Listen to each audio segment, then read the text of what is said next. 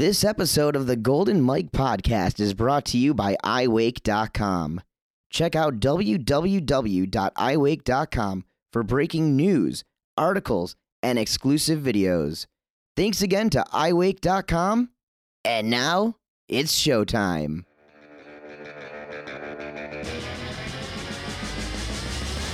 He's been the voice of wakeboarding for over a decade.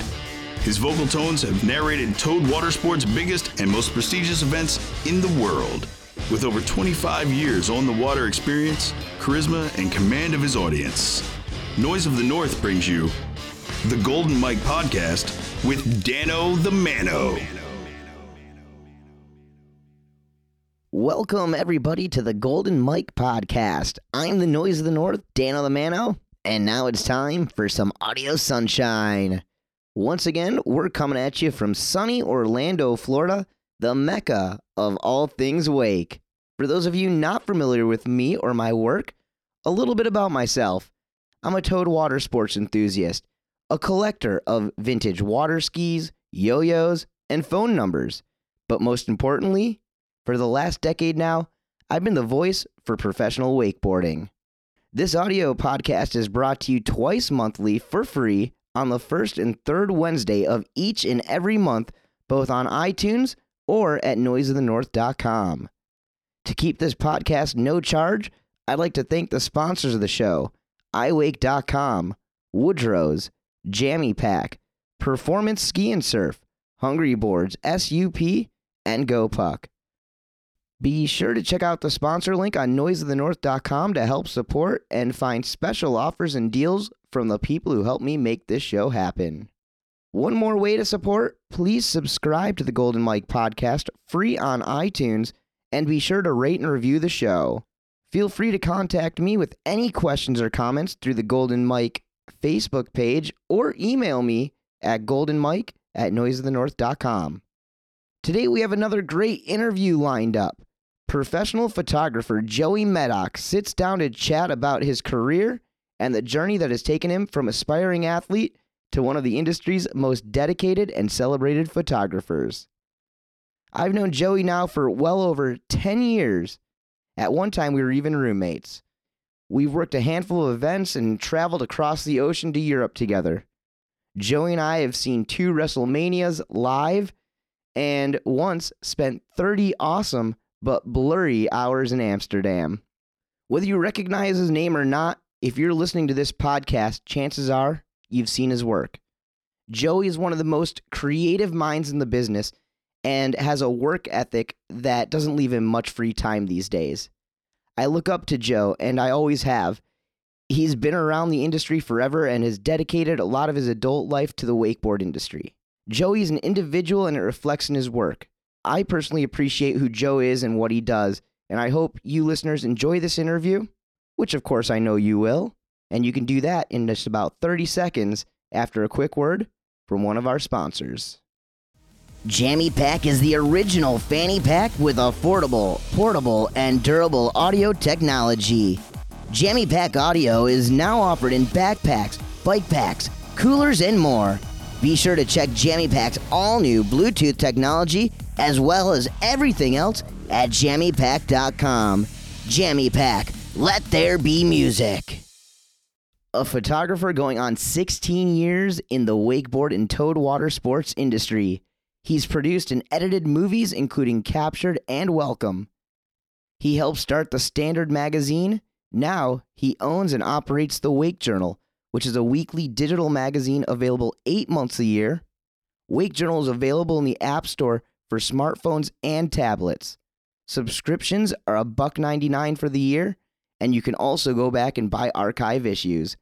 Welcome to the Golden Mike podcast, Joey Meddock. Yeah, Dano, thanks for having me. Yeah, Joe, good to have you here, my friend. Good setup you got here. Yeah, thanks. Yeah, th- we're uh, we're hanging out in the office. The security was really giving me a hard time at the gate. I could barely get in. Well, that's what happens when you uh, come out to the mini mansion. So, Joe, what's what's new with you?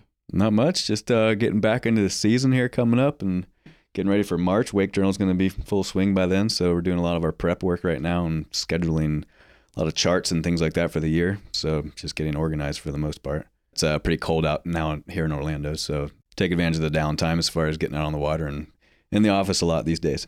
But you guys aren't actually putting issues out right now. You're taking a little break, right? Yeah, our publishing years uh, for Wake Journal is March through November, and then we take a few months off of publishing, but there's still tons of work to be done. So if there's any improvements to be made to the product and you know changing layout and departments and ideas and things like that, we got to do it in the wintertime and then implement it into the next season. Absolutely. Well, we're going to talk a little bit more about the Wake Journal here in just a little bit, but I want to talk to you about how and when you and I met. I want to see if you kind of remember it the way that I do. Summer of 2002, Wisconsin trip with Ruck. You remember that so far? I think so, yeah. Memory's not my strong suit, so we'll see how this goes. well, actually, just take a look to your left right there. I didn't even realize this, but yeah, that's right. Yeah, that's probably the possibly the trip. We're sitting here in my roommate's office, and he happens to have a big Up- picture frame. We're on the top floor of Trump Plaza. It's the mini mansion here in Orlando. um, my roommate has a picture frame with this wakeboarding mag article that Joey shot photos for. Uh, must have been around 2002. I should have looked at that. I could have gotten the exact date. But you came up to Wisconsin with Eric Ruck uh, to uh, to his hometown where I was living, Twin Lakes, Wisconsin. Yep. You had a couple of riders with you at the time: Daniel Watkins, Cobe Mikacich. Because I were on the bus with Cobe, right? Yeah, I, I think so. Scott the Gypsy was there. Yep. I remember we were doing a lot of partying. There was that Fun Day Monday party at my friend Arlada's, who actually owns the house that I live in now. Right. I remember personally being slightly intimidated by all of you guys. I remember you showed up and you were rocking a gnarly mustache Sounds about right. and you had this headband. You had this real, real funky hippie look going on at the time. But There's a funny picture of Rock and I with the that bandana and mustache full effect. I'm gonna have to actually take a photo of these photos that I have on my wall and post them on my website so people can see what you looked like at the time. But you were kind of like a young Willie Nelson. Sure, I'll take that. Yeah. I remember being intimidated by all of you guys. I mean, obviously I grew up with Ruck, but you know, wakeboarders, I had looked up to a lot of those guys, and you, of course, being a photographer. One of the parts about that trip that stuck out most to me was Micker, Cobe Mikacich, riding the jet ski, and uh, we had the two boats coming through, and Cobe split the two boats on the jet ski, booted a big old air, but maybe came down a little too heavy on the back of the ski and uh, sunk it. And I think he actually, the engine of that uh, watercraft ended up getting ruined. But I just remember it was just a, a ton of ruckus, out of control party. You guys were up there for three or four days or something, and yep. it was uh, That was a good old SeaWorld trick jumping the CD like that. yeah, that yeah from the old show, of course. Yep. Joe, you were introduced into towed water sports at a young age. In a way, you've been involved since before wakeboarding was around. Your dad was an executive at Correct Craft, and he helped mold the Masters into the event that it is today. Your dad's also involved largely within the Water Sports Industry Association. How did that influence your career? Yeah, he still puts in a lot of time even even to this day. But I got started around water sports when he was working for Correct Craft at the time and brought home a Skurfer. And I was probably like 10 years old. And that was like one of the, one of the first wakeboards that was out there. Got hooked on it then, rode, started riding that thing around. And But yeah, my dad's been around it for, I mean, my whole entire life he's been working there, or he had been at the time. So had a good 25 year run. So my whole life, my youth growing up, I was always around the lake and going out on the boat and stuff. So kind of in my blood. Were you water skiing or kneeboarding or anything before you got on that Skurfer? A little bit, just typical like double skis or something or kneeboarding or something like that, but never really took interest to it until until the Skurfer came around and uh, I was in high school at the time, so I was playing team sports and basketball and things like that, which I still love to this day. Uh, just wanted to do something on my own and more independent activity to do rather than team sport type of setup. As far as the Skurfer went, then wakeboards kind of started coming out. Were you competitive at all? Uh, a little bit, and just mainly through the junior ranks, I like challenged um, at the time. Elimination day of the contest, pro tour, or whatever, you could take a hack at it. Basically, intermediate stuff, like things like that. Till I tweaked, you know, blew out my knees and got hurt, and then I kind of picked up a camera after that. Now, before you hurt your knee, did I read somewhere that you also worked at SeaWorld? Yep. I, that's actually where I got injured. So let's see. So through high school, I was just getting into wakeboarding and then needed a job. So I started working at Performance Ski and Surf, uh, doing some retail stuff. And then from Performance, I went to SeaWorld, where at the time they needed wakeboarding was popular and X Games was just on t- starting to be on TV. At the time, wakeboarding was in the X Games. And so SeaWorld kind of wrote a script and a show around extreme sports, and wakeboarding was part of that. And at the time, it was kind of a good timing thing. Um, applied for the job, I could do a couple flips and you know learn from there. And then after you you have that skill under your belt, then you you know you go off doing other types of uh, disciplines, whatever they need for the show. And what year was that around? See, I got hurt in '98, so I think it was nine. Yeah, yeah. Bought my cam first camera in '99. I read somewhere that it was just 30 days after you picked up a camera that Wakeboarding Mag ran your first photo. Yeah, they're, uh, I'm trying to remember the name of the editor at the time. It was, I think it was uh, it was Tom James or it was Tony Smith, Wakeboard Mag. They were working on a sequence issue in particular, and I kind of got the tip off of what issue they were, what kind of content they were going for, and I just got hurt and bought a camera with my uh, workman's comp money. Shot a sequence of my friend Ryan Wolf, and and then sent it off to the magazine, and along with a bunch of other reject photos. and they finally used something out of that batch and it was a combination of knowing what they were doing with you know giving them something at just the right timing as far as getting published that fast was it actually quality work probably not but the timing was good so my claim to fame 30 days after I bought a camera I got something published but so it's been snowballing ever since Yeah, right. So when you first started, who were you shooting most as far as athletes go? Um, at the time, it was just the kind of the crew that I rode with, and it was like Carlos Rivero and Ryan Wolf. Okay, so when did riders outside of your original circle start reaching out for your services, or was it like mostly you just hungry to meet these other athletes? As far as shooting photos, Yeah, um, I don't know. I enjoy going out on the boat, regardless if I'm taking a photo or or wakeboarding myself or just booze cruising. I just like being out on the water. So anytime my buddies were riding, they would I just encourage them to call me and say, you know, give me a shout. I'll come shoot photos. It's so harmless to call somebody to. Basically, you're just watching, so you're not getting in the way or anything, and and I would just keep submitting photos from there and keep the snowball going and uh, just keep the cycle going and just keep pressing that button no matter what and let your let your library grow. just always just kind of creating new content. Yep. And even to this day, you're just constantly. I mean, now with social media, it's a lot different than when I started. But even with your phone and now GoPro and my professional camera stuff, it's. I mean, there's so many outlets to to feed out there with these images. Do you remember any particular photo that you took, which when it was run, it made you feel as if you truly had made it as a professional? No, I'm still looking for that photo. I don't know. I mean, I, I kind of my own worst critic. I critique every, a lot of stuff I do. I always find ways to make it better, and that's kind of what gets me, you know, keeps me going out there again and getting after it is trying to improve myself as well. So there's certain images that definitely stick out as iconic or memorable for different reasons, but uh, I don't know. I still, I, I, I still enjoy the search for that. Sure. Well, You were pretty young at when you when you broke in to photography. You know, twenty what twenty years old or so.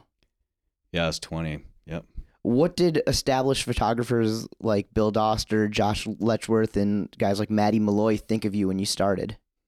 I don't know. Photography is very territorial type of thing, as I as I learned through the years. But um, certain guys are really good about reaching out, and Doster was definitely one of them, and Letchworth, and Doug Duquesne, and Paul Girding, Heather Lee. Just a list of people, really. But uh, for me, anyway, I'm not threatened by other people who shoot photos. It's just I encourage people to do it. Everyone has their own style, so I enjoy teaching other people and encouraging them that they can ask questions and do things, and because a lot of that stuff was and wasn't there when I started. It's so much different now because it's digital versus film, and there was a lot to learn shooting film, which is a lot of reason why people didn't do it, Right. and it also got it got you a lot of work because of that. Sure. And so now the community is a little diluted because there's so many people that shoot digital. Not necessarily diluted in a bad way, but maybe. It depends. I mean, everyone thinks they're a photographer. But like me. no, it's.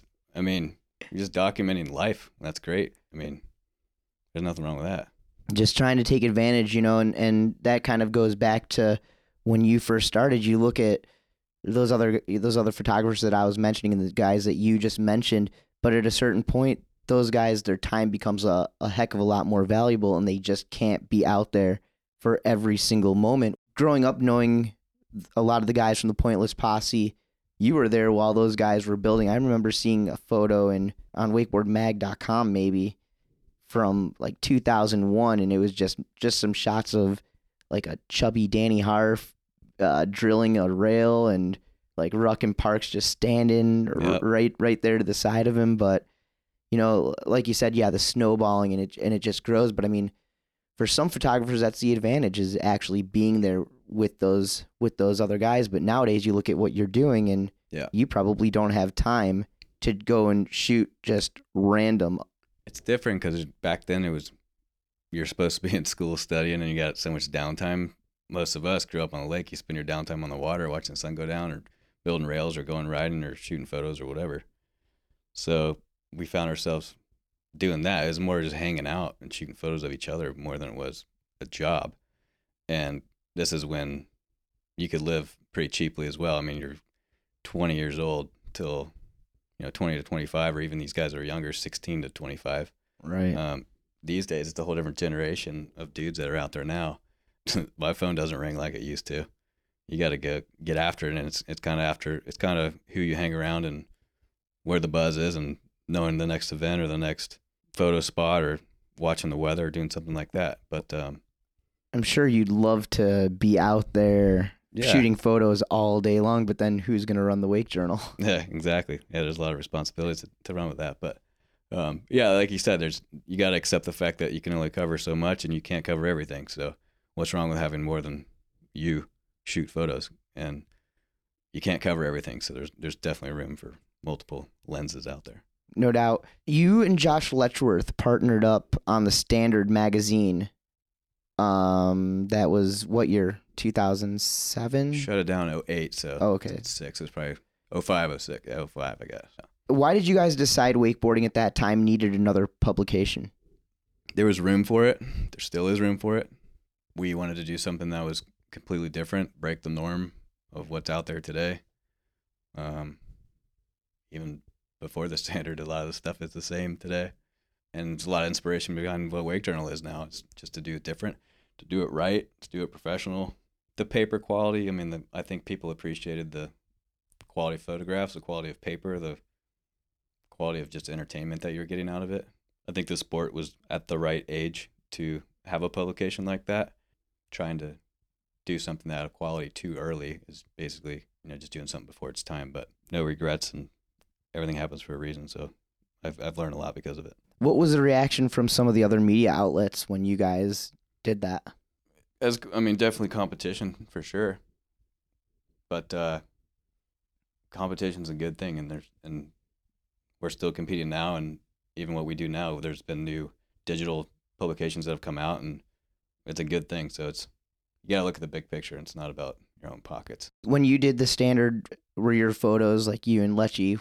Were your guys' photos still being run in all the other publications as much? Yeah, but I wouldn't say with open arms necessarily, but there were buckets to be filled, and occasion we had the right image to fill the bucket, but it wasn't like they were going out of their ways, out of their way to hire us and Right. keep us in the loop necessarily. But I don't know, it goes in circles, and a lot of those people don't work there anymore. And guess what? We're still doing the same thing, loving what we do, and And and they're, you know, we're still we still we're welcome to work with them, you know, at any time. So they're, yeah, business is business and friendship is friendship, right? that's right. But it was during that same time period that you won photographer of the year for your first time, right? Yeah, I, I, yeah, it was around standard time. That's kind of cool. It's no secret that the Wake Awards are run by Wakeboarding Mag. Yep. So seeing a guy who owns, operates, runs his own magazine win photographer of the year is probably a, a big surprise to a lot of people back then. Yeah, I mean, I can't I can't tell you that I will ever be winning a photographer of the year from Wake Journal. That's for damn sure. But, but um, I, I was super stoked just to be at the time be recognized in that room full of people. There's so many industry bigwigs in there, and it's cool to be called out and recognized, no And- doubt. You've won that award twice now, right? Yep, won it twice. Yep, hopefully, hopefully another one one day. Yeah. Hopefully, well, watch out because you know I'm a photographer now, Hell yeah, hopefully you'll be up there too. and and you just got to my house a little bit ago, and you saw that I'm actually uh, aspiring professional videographer now too. Yep, Editor, Yeah, editor. look out. Yeah. With the help of Colin Harrington and my new GoPro, I'm pretty stoked. That's all you need. You're dialed. That's right. Hey, we're on video. Can we talk about your video career a little bit? Video, my video career. Yeah. Yeah.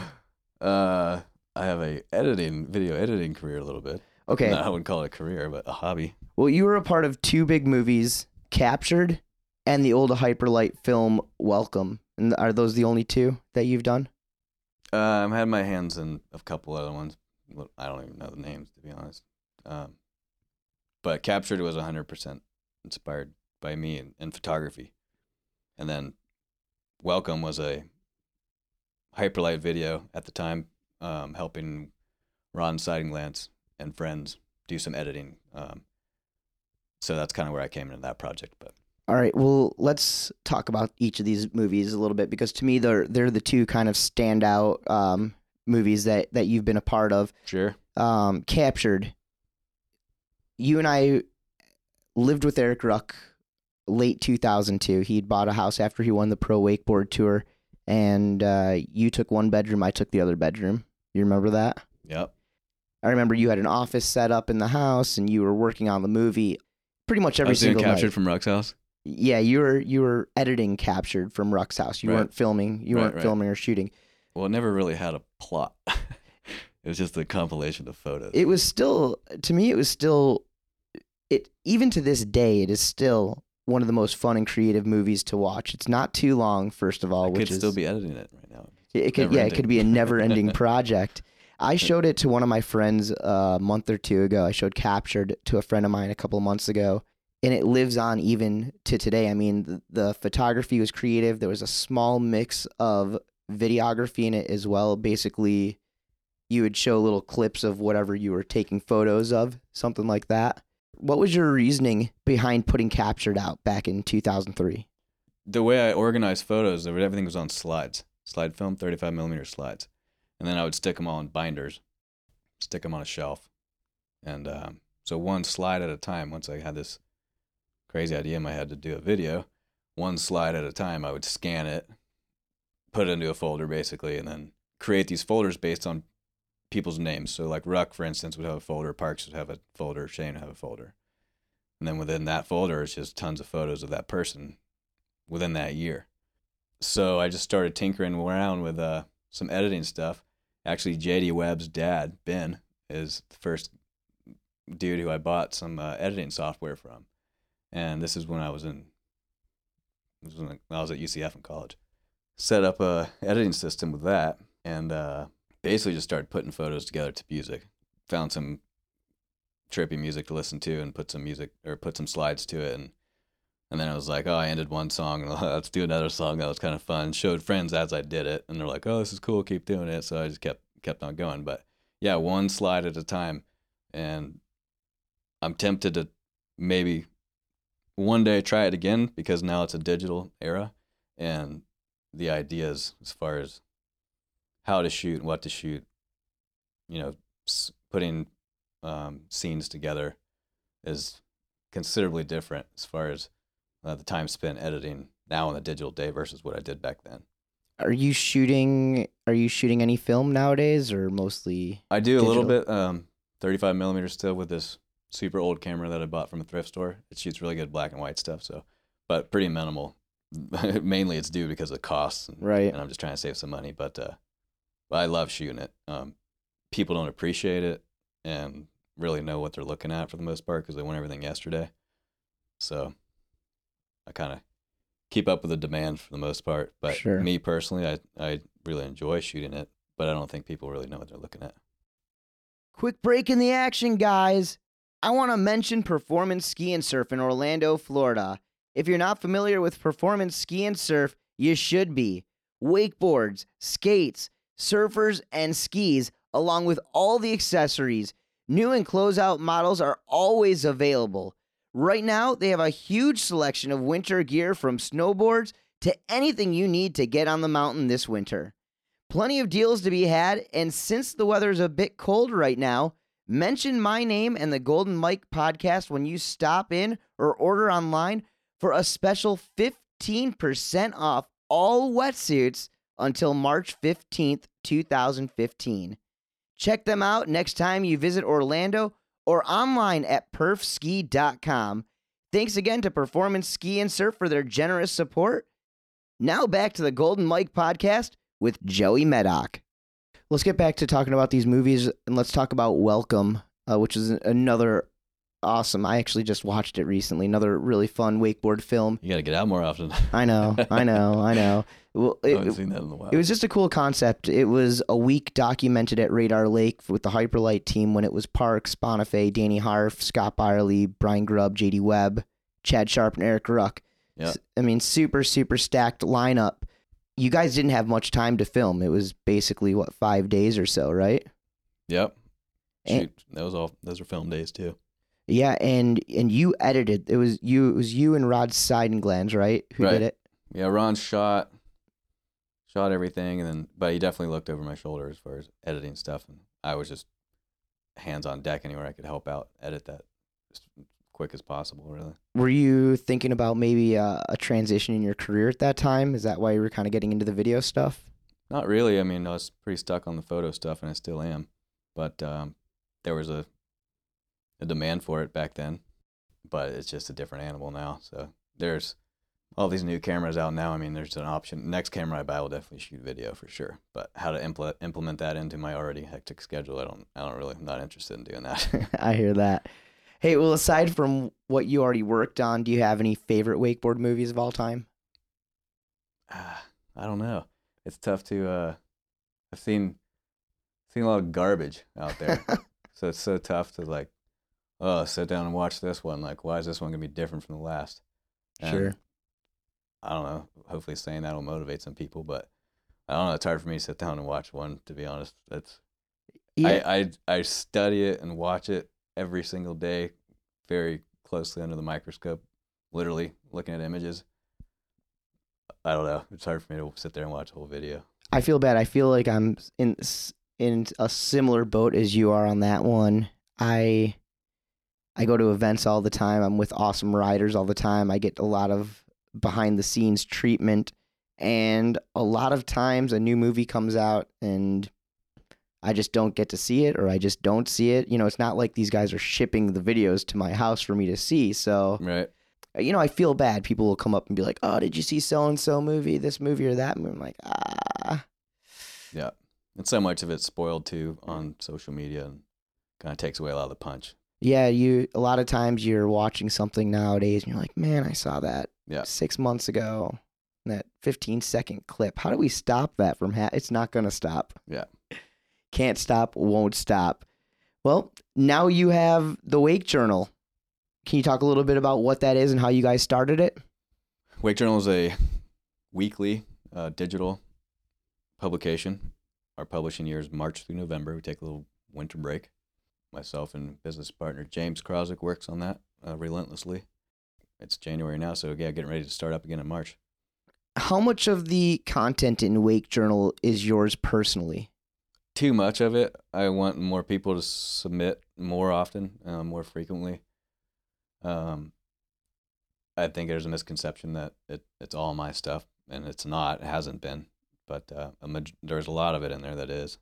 Um, again, it's coming down to filling the buckets, and if I can do it, and I know the content layout, then might as well. But I definitely want other people's styles and influences, and there's wakeboarding going around the going on around the world nonstop, and there's people shooting photos of it, and there's no reason why we can't receive their submissions as well. As far as the entertainment value of getting Wake Journal, you want to be able to you know see something that's all around the world, not just right here in Orlando. Right. Well, I know I've personally submitted a handful of photos. You've got a couple new uh, surprise photos coming up. Actually, I've already seen your name your your name all over them. Very cool. Yeah, well, I've got a lot of stuff. I see. I'm taking photos. I'm actually learning how to use my camera for real now, so I'm not going to have to be in the ballast section of your of your uh, of the Wake Journal. But at Yep. the at the same time, Uh, I'm still learning how to fully submit. But with that being said, can anybody submit, or do you have to be like a professional photographer? No, anybody can submit. Um,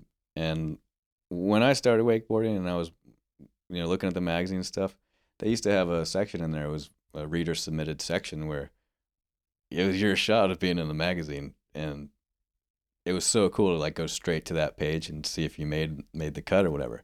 And I still think there's that feeling today. And so with Wake Journal, I was like, I want pe- I want everybody to submit. Everyone's got iPhones these days. It takes photos. Those file sizes are ridiculous, and it works with us in digital where not necessarily would work in print.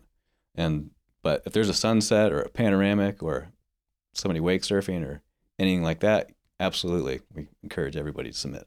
And by everybody, you're not just talking about your friends. You're talking about Johnny Joe from Utah and, and Abs- absolutely. I'm not saying we're going to print it or use everything, but right. I mean, there's definitely you got to do some sifting. Well, you've, Um, you've used everything I've sent you, Well, you you got a good eye for it, and I appreciate it. but uh, there's a lot of surprising stuff. A lot of people take like screenshots of their phone, and it's just like, well, that's not gonna work. You Right. I mean, don't take a screenshot. Take a photo. Okay, but it's got to be a total pain. What's the pro? Like, what's the process? How do you submit to the to the Wake Journal? I mean, is it is it a total pain in the butt? No, well, there's the technical details are online on the website wakejournal.com, and then uh, there's a rundown of check here, sign this, sign that, and then it's pretty simple, really. Just go to the website and look into it. All right, so wakejournal.com. Yep. Okay, what tools do you think a person needs today if they want to get into photography? a brain. Seriously, I tell people, I strongly believe it doesn't matter what kind of camera you got. The good images come from your head, and people put thought into what they're doing, how they're going to shoot it, where the light's going to be, what the subject's going to be doing. The attention's taken away from how you got the photo, but what's in the photo. Very cool. Well, hopefully uh, this segment of the show will um, inspire some some aspiring photographers to Yep. submit, and uh, Rip Okay. on into performance and grab yourself a GoPro. yeah, might as well maybe help take a little bit of the load off of your shoulders when it comes to Wake Journal, so you don't have to produce all the content yourself. Exactly. Yes, I'm chomping at the bit to get more names in there. What would you say right now? Is it eighty five percent Joey Meddock, seventy five Well, percent? next year is our fifth year. 2015 starts our fifth year, and say 2013 it was probably 95% me. Last year is probably 80 or 75, and hopefully this year it's 50 or less. That would be ideal. Even with what I'm doing on a weekly basis, there there's so many images to go around, so it's still a lot to a lot to feed out there. You're only one guy. You're Yeah, only, You're only one Yeah. man. Hey, let's talk about the travel that goes along with your job. First, what's the most recent place that you've been to? Abu Dhabi. That was in uh, December. That was a long one. Quick trip, long flight. Yeah, so you were out there for Worlds, right? For Cable Worlds? Wake Park Worlds. Wake yeah. Park Or Worlds. WWA Wake Park Worlds at uh, Al Forsan Resort. And um, those guys got a really good setup out there. Did it right and flew into the event, shot lots of photos, didn't get much sleep, flew home. It's good. It's super fun. So not not much uh, time to to check out the city or anything. On this trip, no, unfortunately. I'd been there before, but some other guys out with us had never been, so I felt bad for them because I'd seen it and you know seen all the big hotels and all the cool hot spots to go to. But this was like flew in, jet lag. As soon as you wake up, do a 15 hour day, go straight to the next day, another 15 hours. Day three, hopefully a short day. Fif- out. and- Fifteen hours make like yeah, two hundred dollars. If, if that, yeah, yeah. Spend seventy five on lunch. No, but uh, but that was a quick trip. But it's cool. I like I like being out of my element and different culture, and makes you appreciate we got at home. What's been your favorite trip that you can remember? There's got to be something in there. Um, yeah, I mean, any of the Lake Powell trips with the Liquid Force crew is was always a good time. Some of those early trips was like McCraslin was out there, and some of those old dogs. I don't know. Of them really stick out to me. I just enjoy traveling and getting out of the house. Do But Lake Powell is just a super special place. It's beautiful out there. Do you prefer to stay within the states or do you like to get out of the U.S.? I like getting out of the country for sure. Henshaw's got a great setup in Canada.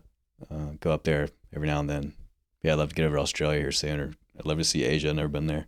Yeah, just getting out of the house. I'll, I'll go anywhere. Is there anywhere that you won't go back to? um, there's some places we might not be welcome to go back to. Now, Like- these are the stories I want to hear. uh, I luckily I haven't had too many disaster trips. Take that back. uh, but no, I don't. I don't have one spot that's, you know, got arrested or something like that. Like nothing like that's happened, thank God. But well, I'll give you mine. Uh, must have, and it's with Henshaw, 2007 or 2008. I can't even remember the year anymore. But we we took a trip down to South Padre, Texas, to do a wakeboard rail jam during spring break. I mean, it was just total debauchery from the second we got onto the island. We're wakeboard people living a rock star lifestyle out there, and um, before you know it, our pool won't fill up. So day one of the rail jam gets canceled. Let's see, we were there for like two nights. There was zero sleep. Yeah, those weren't really wakeboard events. Yeah, it wasn't really a wakeboard event. Needless to say, it was just such a it was a fun time. But at the end of the day, I was sick for about a week after that trip, and I vowed that I would never go back to South Padre Island, Texas. Yeah. And you said you were with Henshaw, right? yeah, I was with Henshaw. Canadian. Yeah. Yeah, Explains it. just, just to give you an idea, we wore buckets of KFC chicken on our head for about 14 hours straight. Nice. So Nice. That's kind of where we were at on that trip. Needless to say, I ended up going back to South Padre Island like another four or five times in a row, working for spring break a right. handful of years later. But it's one of those places. If it weren't for the money, I wouldn't ever go back. Two hundred bucks. Yeah, exactly. you and I, Daniel Watkins and Brett Eisenhower, took a trip to Yes. Ireland. I know where you're going with this. Yes, about seven or eight years ago at this at this moment. Seven. Yes, Teen. it was a long time More ago. than seven, probably. That was a while ago. Um, do you do you have any memories of that trip? Really faded ones. That was the same trip that we flew through Amsterdam to come home because we had the time. We had the time, and and Watkins and Ike had the money. Yeah. yeah. Me, you, Watkins, Ike, and Amsterdam. The best time ever. It was insane. So we started off. We all met in Chicago at O'Hare. Almost missed our flight to. Where was our flight to from from Chicago? Supposed to be through London or something. yeah, so we went We dropped our to. bags in London and then flew to Amsterdam, which I guess is pretty close. Well, we started the trip off in Ireland, and I remember Right. when we landed in Ireland. I don't know if you remember this, but we got into the car. What were we there for? We were there for some wakeboard event. The guy It was like invited. snowing. the guy basically said to me, he was like, "Hey, you can bring That's right, whoever you want." That's right. Okay. And I chose you and Daniel and Ike to come with me. Right. And the deal was they bought us plane tickets. You had to shoot some photos. I think you shot Right. three, Right. and I had to announce their contest. Worked out. Worked out just fine. Oh yeah, I'd, I'd love to do that all over again. It was on our way home, our layover at Heathrow in England, that we hopped on another plane and went over to Amsterdam. That's right. Yeah. Yes. Quite a blur. You remember the night Brett Eisenhower, we were getting shaves. My friend who had brought us over there, he was a barber. And he promised us shaves, and it wasn't until the last night of our trip, Right. literally five hours before we go. So this is like two in the morning that he invites us to the barber shop to get. That we are all psyched. We're going home, and Yeah, we're We're getting proper shaves. we're gonna be. It would be a long night. I remember just some random walking by the, I was gonna say bar, but I mean barber shop. Right. and Ike losing it. Like they knocked on the door and Ike lost it and like ran out after the guy. Yeah, he was pretty fired up. I remember breaking this what was going to be a fight, and I, and Ike says to me something on the lines of "Never break, never break up a fight with me, mate," or something. yeah, that sounds right. That was an insane trip, though. Yeah. Any other stories of insanity from behind the lens? I was with Kilgus with a ride in the tube when the line broke. That got interesting. And who was riding? it was uh Dino, Dino and Amber, power couple, and Amber's driving, Dean's riding, and this tube so big. Kilgus is a big dude, and we were in this tube that could fit a car in, inside of it. Felt like so. I was like, oh well, Kilgus, you mind if I ride on the tube with you? I mean, why not? Like, you'll have plenty of space. This thing's like an island, and uh, he's like, yeah, whatever. And he's got this huge water housing with a red, super expensive camera in this water housing that's like 35, 40 pounds. And we're riding behind Dean, and uh, Kilgus is all propped up on his knees, like getting ready to shoot as Dean's coming toward the wake. And I'm like, I got the GoPro on a stick, so just trying to stay out of Kilgus's way, but shoot whatever kind of photo that might happen. But uh, we're just cruising along, and all of a sudden the rope pops, and Kilgus goes flying out the front, and both of us simultaneously do front flips. And I've had the tube rope break on me before, because and I had a split second kind of know what was going on, and it can get kind of scary if you have the if the water housing in your hands, because it can hit you, it can cut your hands, it can knock you out, knock a teeth out, nose, or whatever. And if you fall out of the tube in general when you're shooting photos, you're going to be bleeding. And so I feel the rope pop. Both Kilgus and I do front flips out of the tube. And I'm kind of laughing as we go in. But as I'm underwater, I'm realizing if it's me and Kilgus now, and if he doesn't come up, it's on me to get him. I'm the closest one to him. The boat's nowhere around. So he goes flying out the front. I come up, and Kilgus and I come out of the water like at the same time. And, and his face is just gushing blood. He got split open from the housing and he dropped the camera on accident. This is like when we're shoot he was shooting for Prime, this wakeboard video that just came out. The housing like really knocked him pretty good, and now the tube's just floating because it's not attached to the to the boat. Boat's not even close coming back and helping by any means. That's just how it happens. Like you think the boat can get to you that quick, but it can't. And so Kilgus and Larry swimming. He's completely dazed, and get him swim him all the way to the tube before he even realizes he's he's not holding the camera at all No. and uh, so he there's a fifty thousand dollar red camera they dropped bottom of the lake. And if there's all the places on the lake you could drop it, it was in a findable spot. So we end up Kilgus is just dripping blood everywhere.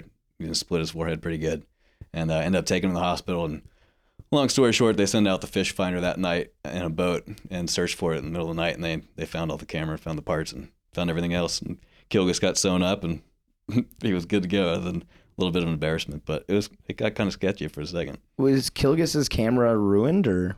I don't know if it was a loaner or if he was renting it or or what, but it definitely had some damage, and he had to send it off to get fixed. Well, that is an insane story from behind the lens. Joe, do you still love your job? Absolutely. What do you do when the job gets stale? Try to remember why you love it. Do something different. Try to surprise yourself. Yeah, try to keep it fresh as much as you can. Within our industry, no doubt you're like one of the all-time best photographers and you've won awards and so many of your images are iconic or will go down as iconic images. Thanks, man. Who did you look up to while climbing the ladder of success? But photography, uh, I'd, Letchworth for sure. I mean, he's still super inspirational and love his his eye and everything that comes out of his camera. And I mean, there's a lot of surf photographers that I enjoy, and I follow a lot of snowboard people, you know, through social media, and try to be influenced by all walks of life, really, and see all kinds of different things. March 2010 cover of Wakeboarding Mag with Murray, Shaun Murray. Yep. Would you consider it top 10 iconic covers of all time? Uh, no, I mean, for me, it's definitely memorable and iconic. I think other people think it's a lot cooler than it really is. I mean, it's it's a cool shot for sure, but is it like, oh my gosh, the wakeboarding photo? I don't know about that, but it was. And hats off to Murray. That was his idea. Like he's he set that up. He's super creative. Came to me with the idea, and we tried that shot three different mornings on three different wind occasion type of days. And the morning that we got that shot, there was a sea guy ripping across the lake first thing in the morning. Who goes sea doing first thing in the morning? And this guy's ripping across the lake, and we had like one pass to do it. And luckily, it was the third time we tried it or something like that. And, and Murray got into that position and rattled off a couple shots. Can you can you just tell everybody out there maybe who aren't familiar with what photo I'm talking about, which photo that was? Yeah, it's um basically the effect happened on a super calm day. So we were going for a reflection, and Murray had cut out to the side, and the idea was the rope's behind his back, kind of on his hips, and you just cut out and lean as hard as you can. And it's pretty hard pull on your shoulders and holding that position as long as he did it for. And originally he was trying to like kiss himself off the reflection, and he would dip down a couple times and, and catch his face on the water, and I'm like dying hysterically behind the camera and watching him do this. At the same time, I'm seeing the reflection. I'm like, this is gonna be a cool shot. And uh, yeah, we got one hack, one one try at it up the lake. Got what we did, and we were super stoked. And Brah. you're you're still you're still selling those photos, right? People yeah, are still yeah. Occasionally, there's uh, people buy a poster of it. Um, you can buy it off my website or um, different ways to get it. But people love it. It's funny. I've seen people duplicate it. I've seen we should we should start a contest or something. But um, yeah, different people have submitted photos. I've seen it. Other pros do it. Um, but never It's- never it's really pretty- the same. yeah, it's, I don't know. Pretty cool shot for sure. Can you think of any other photos, not necessarily taken by you, but uh, they can be, um, that stick out as iconic for wakeboarding? Yeah. Um, I always remember a shot of Greg Nelson from Lake Powell back in the day doing a method over a buoy or a melon or something um, over a buoy. Like that sticks in my head. A lot of like, a lot of stuff from Doug Duquesne and Kelly Kingman. And it's fun to try to redo some similar shots that I think are iconic and then do it with, you know, a younger kid, newer product type of thing. Um, the Nelson shot is one of them I'd like to redo and with, with a newer, some newer blood out there. Um, I did one with a space shuttle here in Orlando. Um, at obviously the uh, Cocoa Beach is an hour away, and we planned a shot to uh, do something with a shuttle in the background. And now today they don't have the shuttle program that they used to, so I'm hoping that that shot will be pretty impossible to do again, which will make the one that I did even cooler. And that and that photo is of uh, Erik Ruck. The one that was successful was with a Ruck. I tried it again, even closer to the ocean or where the where the shuttle takes off.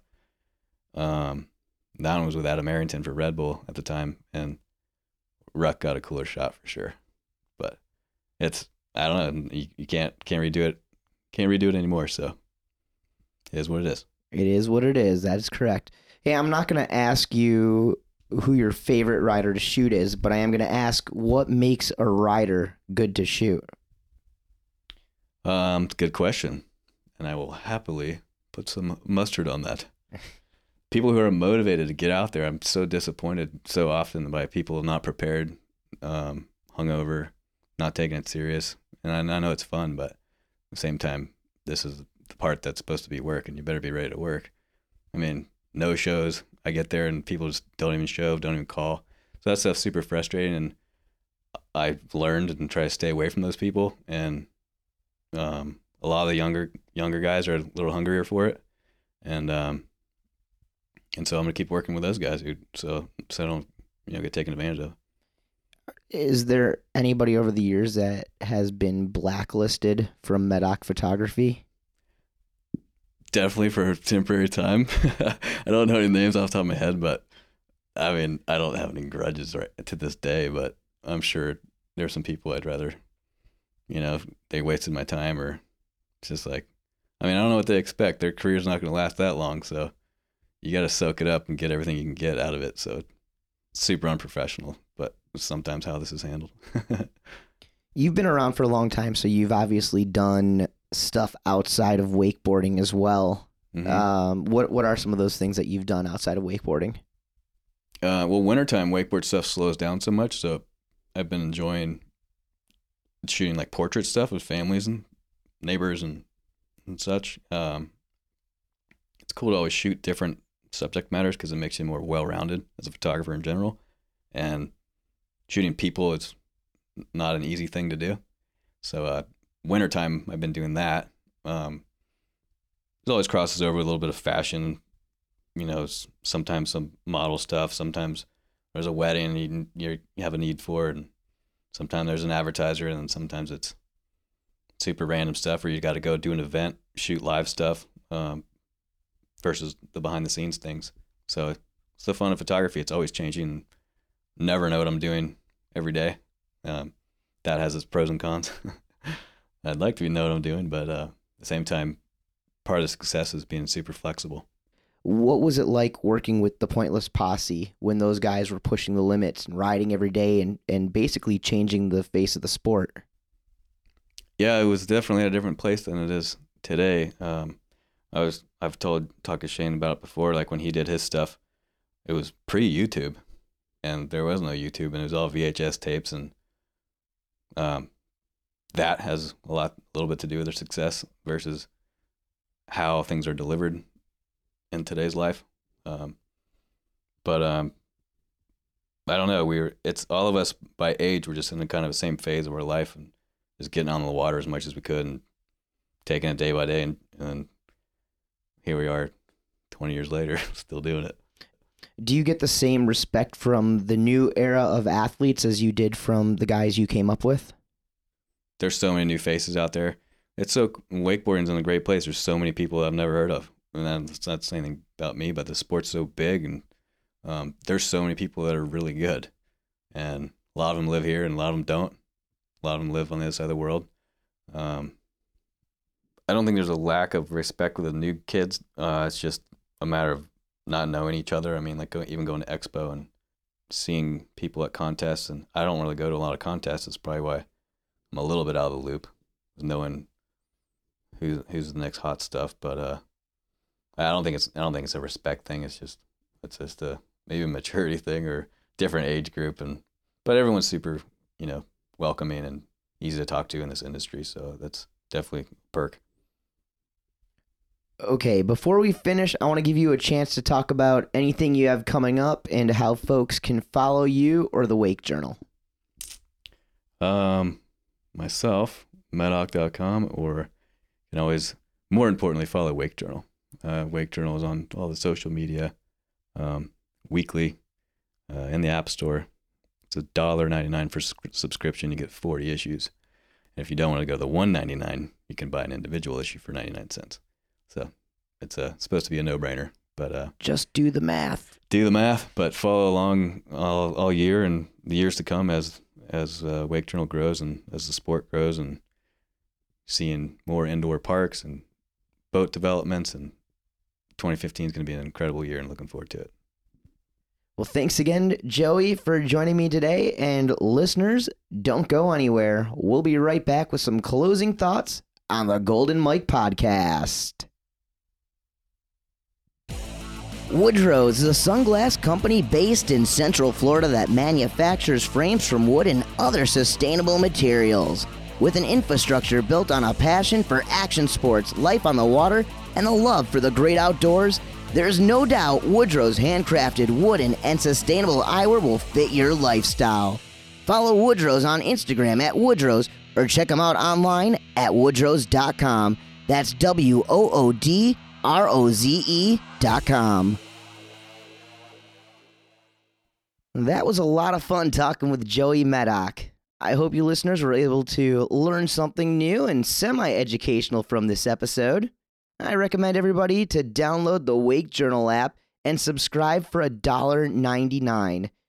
Joey's for sure one of the hardest working individuals I know. He's one of, if not the go to wakeboard photographer. He's earned it. He's worked for it all, and I don't see him stopping anytime in the near future. I think it's real cool that through his wake journal, he's giving less recognized riders and photographers a chance to be featured. Joey Meddock seems to always keep the wakeboard industry as top priority, but continues to come up with new and creative ways to keep his job fun.